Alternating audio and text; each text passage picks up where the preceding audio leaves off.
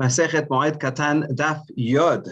Our basic principle is that on Chol HaMoed, one may not do work of exertion, um, and also one may not do professional work. So if someone is an artisan, or this example here, um, if someone is a tailor, they may not make uh, do professional tailoring. But if someone is doing it uh, just in a, a, a non-professional manner, then it's permitted. So that is the um, that is the halakha in the Mishnah. A lay person can go ahead and uh, sew in uh, the way that he knows how to do. What is the definition of someone who is a lay person when it comes to sewing? Anyone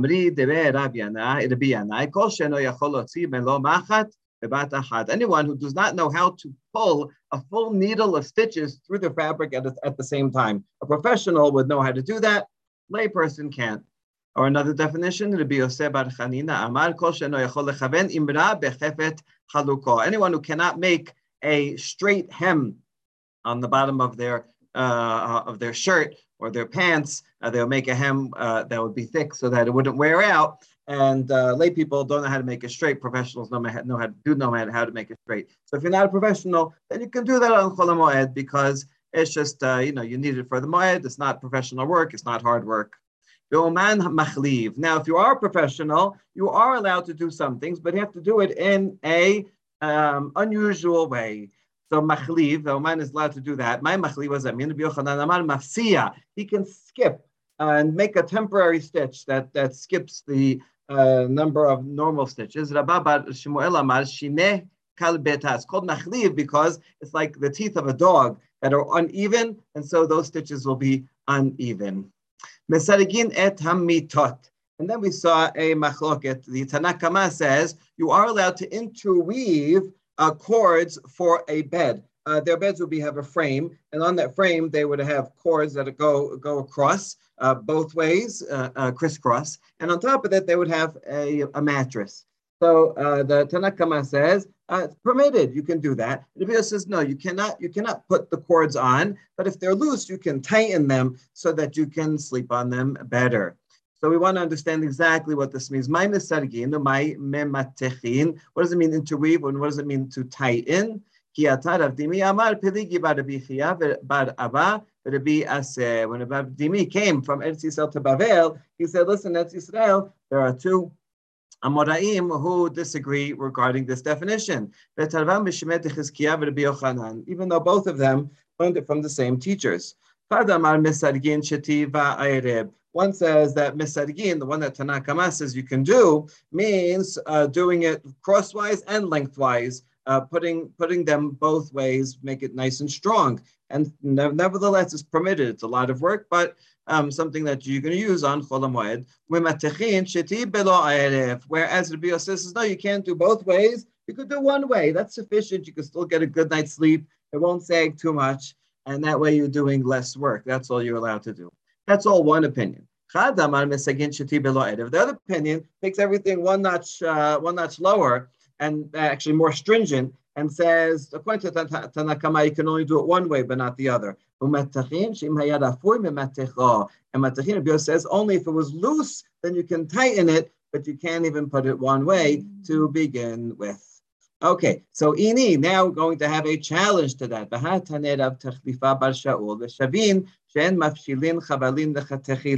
Both of these opinions, the Tana Kama and the Biyose, agree that you cannot braid cords to make cords for the bed. Right? You want to braid them in the first place. Now, according to the one who was more lenient and said, um, according to Tana Kama, you can put it both ways. So, and then matachin would mean only one way. And it makes sense that uh, Rav Tachlifa would have to teach us that everyone agrees, even the one who says you can put it both lengthwise and crosswise still says you can't make the cords and uh, uh, from new. So then I would have to say that because I might think that you could. But the other opinion that's more stringent anyway, according to that opinion, even the most lenient says you can only put it one way and not the other. And matachin is even less, even more stringent, that if it's loose, you, ha- you can tighten it, but you can't put them on. If I can't even put the cords both ways, and for sure I can't make the cords in the first place, right? Because yeah, that really is a good challenge uh, to the lean to the to the more stringent, the second opinion. Okay. Amar le Rav Nachman bar Yitzchak Rabbi Chia bar Avin Pika leman dama mesagin shuti belo erev. And now a further challenge, even though we didn't even answer that one, we're going to challenge the, that opinion even more. Is there anyone who says that? Tanan Rabbi Meir Omer hamitash mishisrok ba shelosha batim. We have a Mishnah Masechet Kelim. And over there, we're talking about when does something become ritually impure? When it becomes a kli, when it becomes a usable vessel. When does a bed frame actually become a bed? It's when you put uh, mishe yisrog. It says the word that we're that we're trying to define here, misargin, mishe yisrog, three batim, three uh, uh, you interweave three rows lengthwise and widthwise. Um, so even if it's only three, that's already considered a bed. What you see here is that the word uh, masrig means both ways. And so therefore, that's a pretty pretty good proof that for the lenient interpretation that you're only, um, that you're even allowed to, to make it both ways, according to Tana, Tana Kama, who is actually, we see here to be Meir. Um,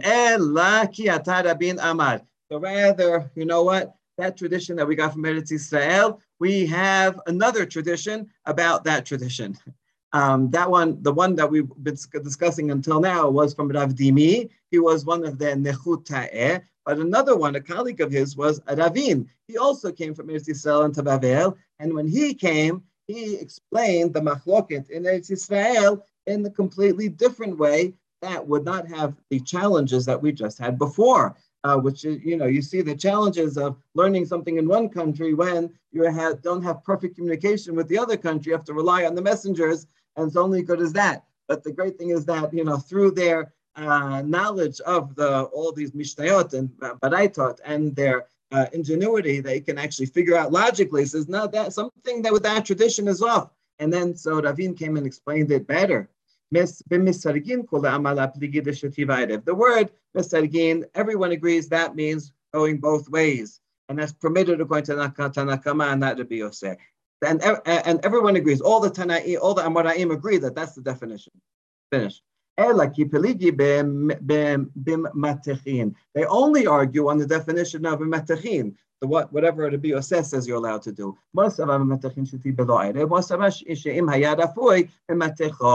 So one of those Amoraim in Eretz Rabbi Yochanan says that you can do it one way, but not the other way. And the other one says, according to Rabbi Yossi, if it's if it has to be on already, you can tighten it, but you can't put it on in the first place.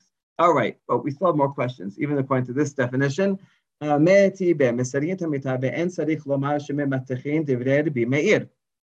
So you can um, you can interweave both ways, and for sure you could do mimatachin, whatever that is. Going to be meir, the Yossi omer mimatachin, aval malo mesarigin. You can only do one, but not the other. There's a third opinion that says you can't do miticha at all. So this is interesting that there's a third opinion. If you say that mimatachin means putting one way only, only crosswise, then it makes sense that there will be another opinion that will be even more stringent and don't even do that. But if, if you say, if the more stringent interpretation that you can't even, that you, can, you can't put it on, you can only tighten it, would there be a Yesh Omrim that says you can't even tighten it? Right? That's a, that seems to be an extremely uh, se- severe opinion. Would anybody say that? And the answer is in. Uh, yes, even though you're not doing much, it's not really a lot of work, but you have another solution. You, you, you can put, put clothing in that uh, um, in that depression in the bed, and you can sleep there uh, just fine for those few days. And then after the holiday, you have a more permanent solution. So, because, so since it's not such a problem, um, yes, there was a Yesh Omrim that you cannot even have that solution. All right, and that's uh, that's all we have for a bed. And now we're going to get to ovens and millstones. Ma'amidin tanur v'chiraim v'rechaim ba'moed. One is allowed to set up an oven, a stove, and a mill on Chol HaMoed. These are things that take a significant amount of exertion to build. um, but they are also all items that you actually use on the moed for cooking. Um, for that's the, the oven and the and the stove and the mill to prepare the the the, the flour. Rabbi Yehudah adds a stringency that you can't chisel a millstone for the first time on Chol HaMoed. It does have to be prepared. What you can do is take the top and put it on and build it, but you can't chisel it. Now we're going to define what kind of chiseling happens in a millstone. One opinion is to cut grooves in the millstone. So in between the, the in, in between the two stones, you need grooves so that the uh, the um, uh, grain will go in there and get stuck in the grooves, and then they will be uh, sm- uh, smashed. Um, and sometimes the grooves, after using it a long time, they get smoothed out. You have to put new grooves. So that is that. That's what it means. Rav Yechiel Amar Bat Aina, whereas Rav Yechiel says, no, it means, it means cutting an eye hole, a hole in the middle. That's actually where you would put the uh, raw grain inside and then start turning it around, and when, uh, whatever's in there would uh, move to the sides and get cut. And so it's talking about cutting a hole in there. That's what the chiseling means when the Biodah says that's what you can't do. All right, so now we have two opinions, and again, we're going to ask a question about them. Braita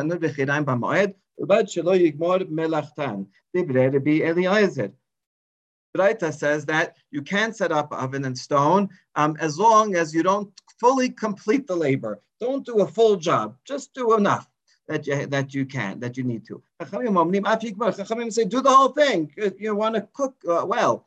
Rabbi Yehudah says, in the name of uh, Rabbi Eliezer, that you can build a new one and you can cut a groove in an old one.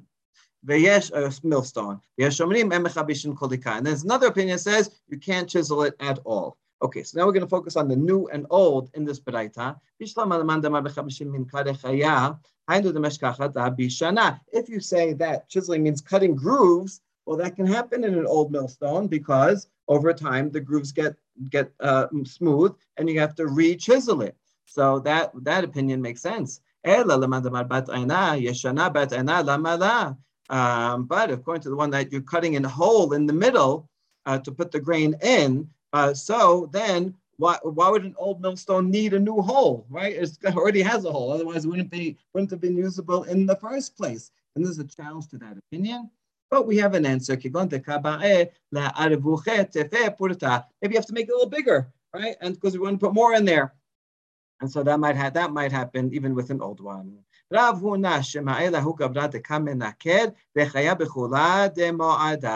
once heard someone who was cutting a groove into his millstone, chiseling it on Chol HaMoed. Amar manhai, who is this? His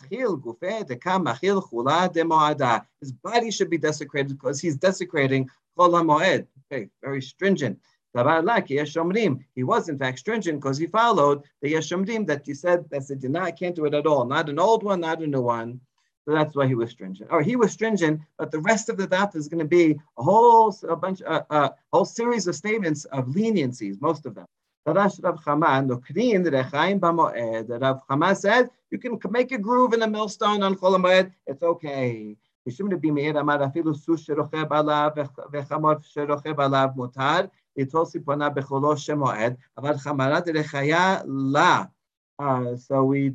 a stringency here uh, that if you have a, a, if you have a horse um, that or a donkey that you ride on, and so you need to trim the hooves so that it can ride, and you're using on Chol HaMoed, that's permitted because uh, you you need you need it.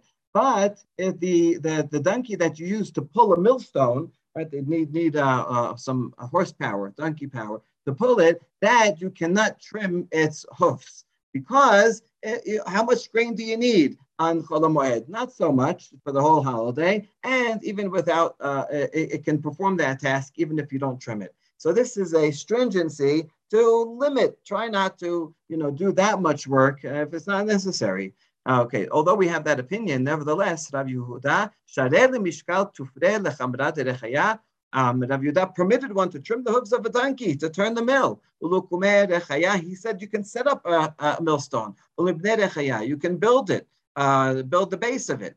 and you can make a water channel to uh, to push the, the mill, um, uh, a, a hydraulic powered mill. And you can build a stable uh, for the horses to, to, to, to, to use to pull the mill. So in other words, everything's allowed, the whole series.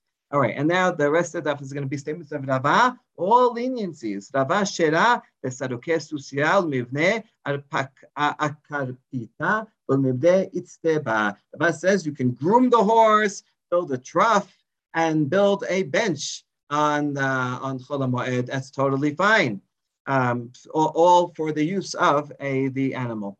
Uh, to to pull the mill, so everything's allowed. Rava said you can do bloodletting on the animal. They believe bloodletting was uh, was medically beneficial for humans and for animals too. You can do that on Chol HaMoed so that the, the donkey that's pulling the mill will be healthy. And Abaye's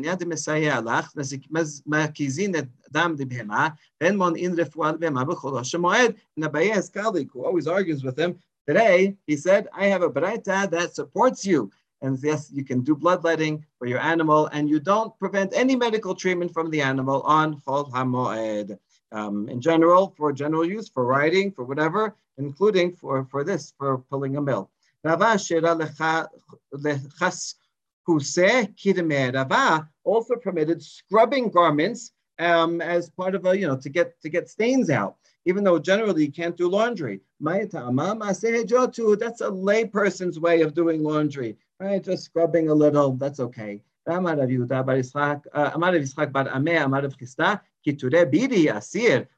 gonna um, tie sleeves and make pleats, that's prohibited. That's professional laundry. Um, so that goes back to the principle we started with today, that you can do something in a lay, a lay person's way, but not a professional way. Rava continues, someone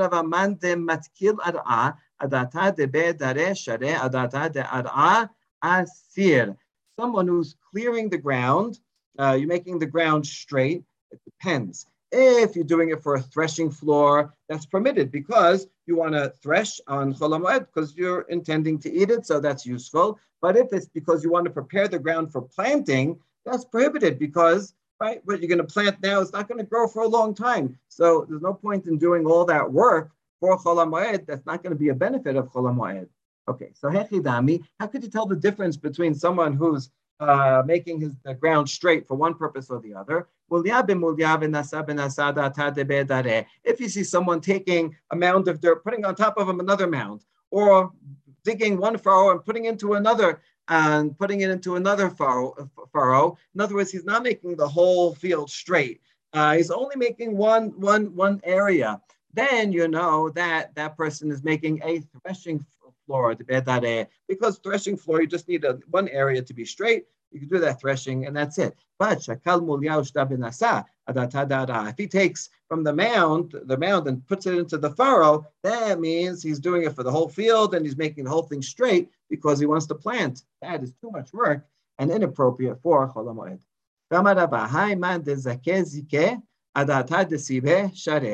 Someone who clears figs, his, his, his field of twigs. It depends why he's doing it. If he if he wants the twigs, he wants to use them for burning or firewood, that's permitted. But if he wants to clear the field so he can plant on it, then it's prohibited. For the field itself, it's not, not allowed. Hechidami, how could you tell the difference? If he only takes the big branches, that means he wants to take those to use for building material or for to burn wood. That's okay. If he's taking the big twigs and the small twigs, what, what use is there for the small twigs? Then you know that his intention is to clear the ground for planting, and that is not appropriate for Chol HaMoed. Someone who opens a water channel, irrigation uh, um, a channel onto his land, it depends also what's his intention. If his intention is opening it to catch fish that are inside, then it's okay. You can have the fish and they'll eat them and enjoy the holiday. But if he wants to water the ground, that's prohibited. Okay, well, we of course we talked about in the first Mishnah when and where, what kinds of fields you are allowed to uh, water or not. This, so this would be a case where it would not it would be prohibited. Echidami, how could you tell the difference? If he opens two gates, one with the, for the water coming in and the other one for the water going out, then you know he wants the fish, right? He's going to wait for the fish to come through and catch them.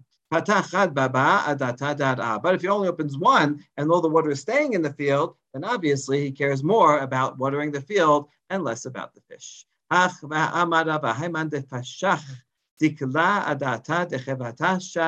Someone who cuts branches of his palm tree, if his intention is feeding the animals, that's okay. But if he wants to um, cut them so just for the date palm, so that the date palm will grow better, uh, kind of pruning it, then it's prohibited. How could you tell the difference?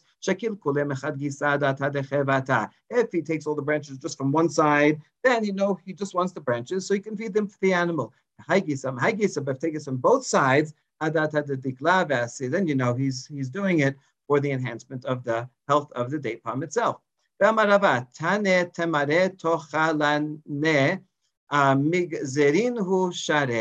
have unripe dates. If you cut them into pieces um, so that they'll be fit for eating and they'll ripen quickly, that's permitted. But if you want to preserve them for after the holiday, that's prohibited. Right? So again, the principle, you can do something that you're going to enjoy on Chol HaMoed, and not prepare, do work to prepare after the after Chol HaMoed is not allowed. However, there's an exception, a leniency. However,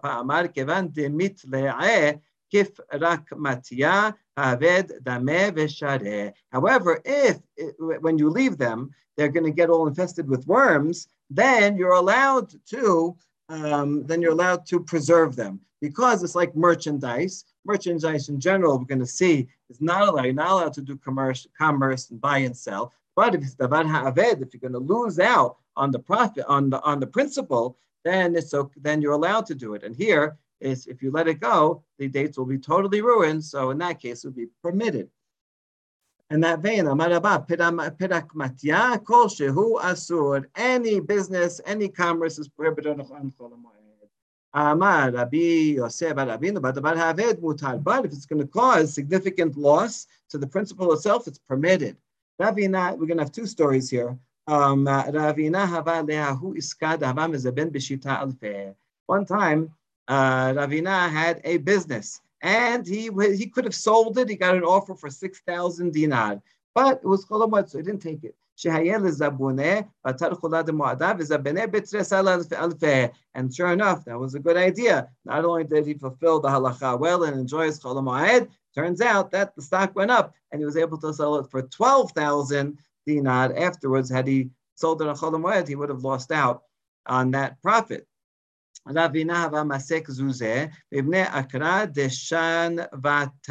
Uh, Ravina once lent money to the people that lived in this fortress of Shanbata, and he wanted to collect the debt. And so he went to Rav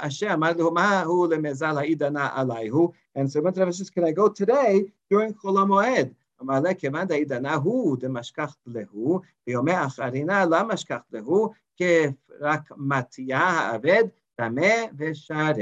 Since now they are there, and on another day, they're not going to be there. They travel all over. You're not going to be able to pin them down. Then you won't be able to collect your debt. So you know what? This is like um, a merchandise that will be lost, a significant loss, and therefore it's permitted. So it's interesting we have these two stories back to back. One where perhaps you could have argued it would have been allowed because, uh, you know, the, the stock might have gone down. And so maybe that he would have lost his principal, but he didn't. He's kept the law and it went up. And so it was even better. But another case where you could say, well, I don't know, find them some other way. And nevertheless, Rav Chama permitted it. So you see that these are very subtle definitions, and every case has to be um, uh, has to be analyzed for itself. This principle that we just said, ki hai gavna, we have an, uh, is also applies to Avodah Zarah, because we we learn holchin leyarid shel goyim. You can do, go to a fair of uh, of uh, non-Jews. Um, they have a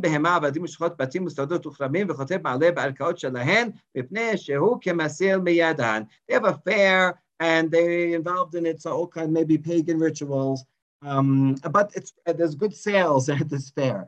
So you're allowed to go there and buy animals and servants, slaves and maidservants and houses and fields and vineyards. And you can even go to the non-Jewish courts to uh, certify these sales. If you don't go to the non-Jewish courts, then they could always come and say, oh, I didn't really sell it to you. I didn't mean it. So you go to their courts and they certify it. And that way uh, you won't lose your, you lose the sale. No, no returns. Um, and the reason all this is allowed because masil biyadan miyadan. It's like you're rescuing the property from their hands. This is a good deal. You won't be able to find it afterwards. So even though, yeah, you have to go and be involved in using these non-Jewish courts. We like to use a Beit Din better, and you have to go to the fair, or that might involve some uh, aspect of, of course, doing idolatry, but they might be associated in some way. All that, nevertheless, is permitted because of this principle of davar uh, haved, something that will be lost. And so this is a good source for what if something is on sale during Chol HaMoed, then the sale will not continue afterwards and you won't be able to ever buy it again. Is that considered substantial loss? And so perhaps, yes, according to this. Rav Shera, Rav Shera L'chiyah Bar Asher Migdal O Hare Bechula Demoadad. Rav permitted Rav Chia to weave a simple trap to catch an animal. My tamam, I say jochu because it's a layman, a layman's way. Aval izle asur, but this complex trap made out of nets is not allowed. My tamam, I say oman, because that's an expert way of doing it. And lastly, Rav Yehudah, Rav Yehudah shera le'ami tanura le'migdal ta tanure. So Rav Yehudah said that Ami can, the, the one who makes ovens, he can make ovens on Chol HaMoed. Okay. And to this other person to make sieves. Oh, both needed for cooking. Ini, hold on, is that true? How could he do that? Um, another another sage said that you are not allowed. Baraita says you are not allowed to make ovens. It's a lot of work to make an oven, um, and therefore you can't make a new one on Chol HaMoed. La kasha, and we say there's no no contradiction. Kan bimota hama, kan bimota geshamim. In the summer, when it's hot and dry, and the oven will dry out quickly, and you can even use it on Chol HaMoed. For the summer, that would make sense. Like uh, for um, for I guess Pesach is more in the summertime. Uh, so Chol HaMoed Pesach, and you can use it right away. But in the times of when the rainy season, well, maybe depending on where you are. Uh, where you live, it's if it's raining, like on Sukkot, if it's already raining then, then you're going to make the oven and it's going to be raining and going to ruin it. And so you won't be able to, to build it there then. And so this is another example of the, that principle that you cannot do um, a, a, a lot of physical exertion if it's not going to, especially if it's not going to benefit you on Chol HaMoed itself. And so through these series of statements and stories, we get a good idea of the appropriate Chol HaMoed is Chol, so you can do a lot of things, but nevertheless, it should follow all these principles that we've listed in this stuff. Baruch Adonai Le'olam, Amen, Amen.